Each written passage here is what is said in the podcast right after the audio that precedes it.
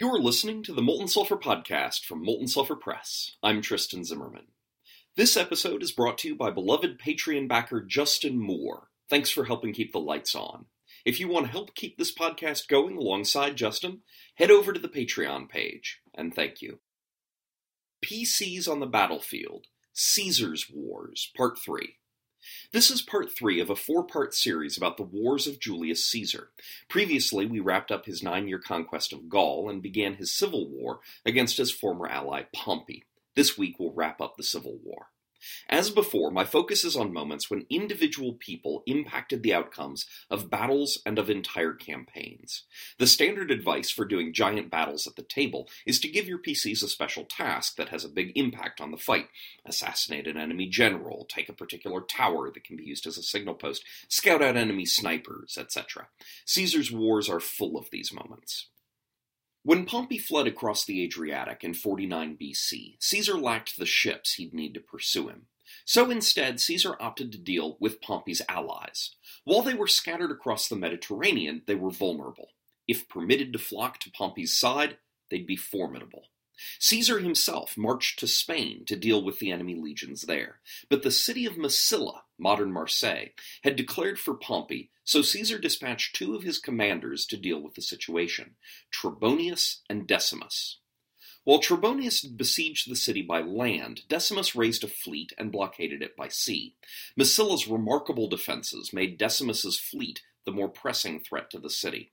The Massilians fought two separate naval engagements to try to drive him off. In the second engagement, the Massilians targeted Decimus's ship specifically. His flagship flew a red or purple flag.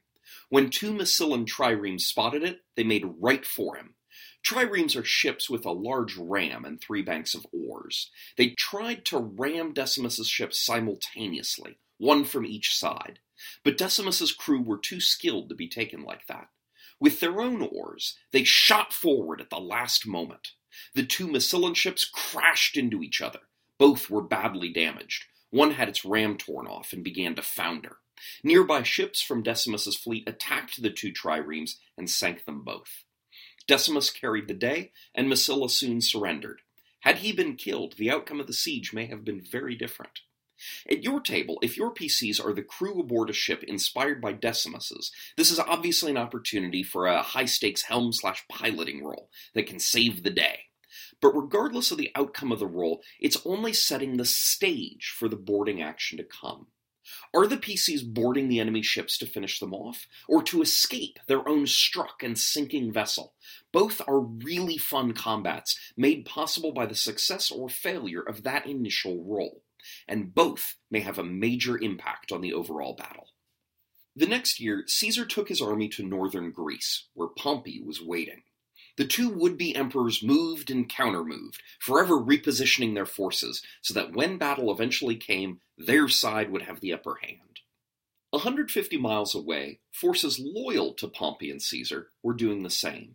Scipio, Pompey's father in law and the commander of two legions, appeared to be marching against Domitius, a Caesarian commander who also had two legions.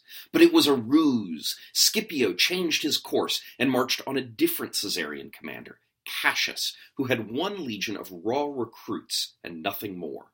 Messages detailing this advance reached Cassius, who withdrew as fast as he could, fleeing certain destruction. To expedite his march, Scipio left behind his army's baggage and heavy equipment, guarded by less than a legion's worth of soldiers commanded by his subordinate, Favonius. Seeing an opportunity, Domitius marched on Favonius, who sent urgent messages to Scipio.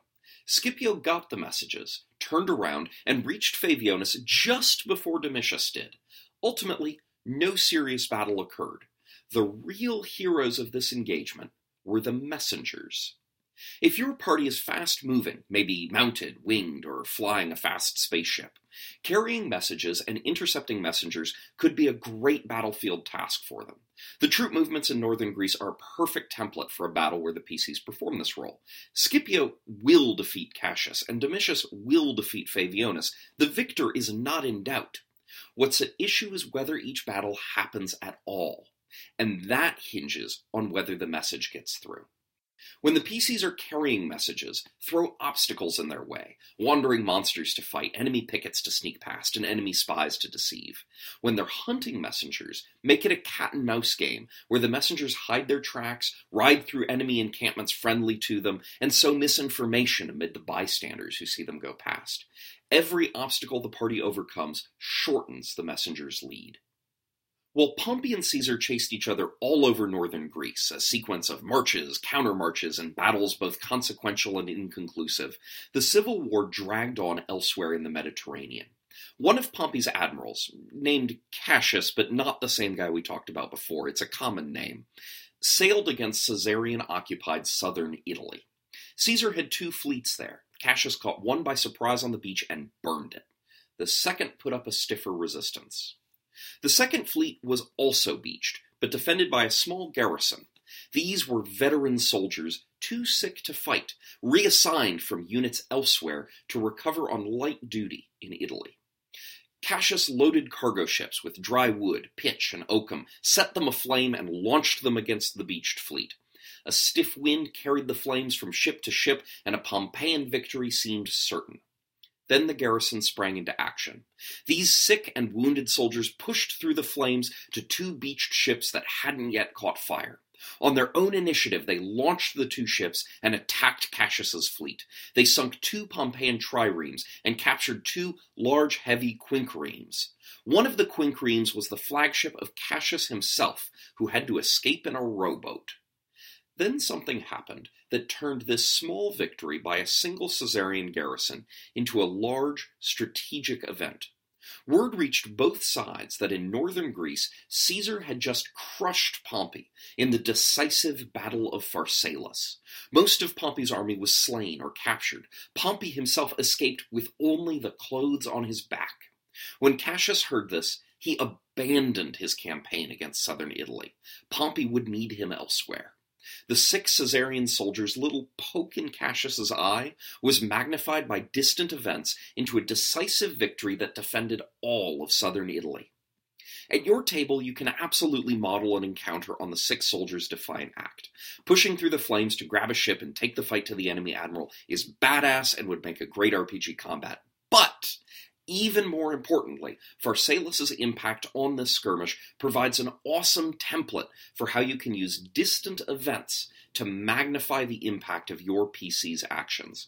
Their small scale local heroics can have a big effect if combined with the right news from elsewhere. After Pharsalus, Pompey fled to Egypt. At the time, Egypt was ruled not by Egyptians or by Romans, but by Greeks the descendants of the army of Alexander the Great. Their boy king, Ptolemy XIII, was an ally of Pompey's. But when Pompey arrived in Egypt, Ptolemy and his regent betrayed and executed the Roman leader. Caesar pursued Pompey to Egypt. There he learned of Pompey's death through a gift from King Ptolemy Pompey's severed head. Having arrived in Egypt, Caesar found he could not leave. Seasonal, unfavorable winds kept anyone from sailing north. Soon Caesar found himself embroiled in an Egyptian civil war. The war lasted for a year.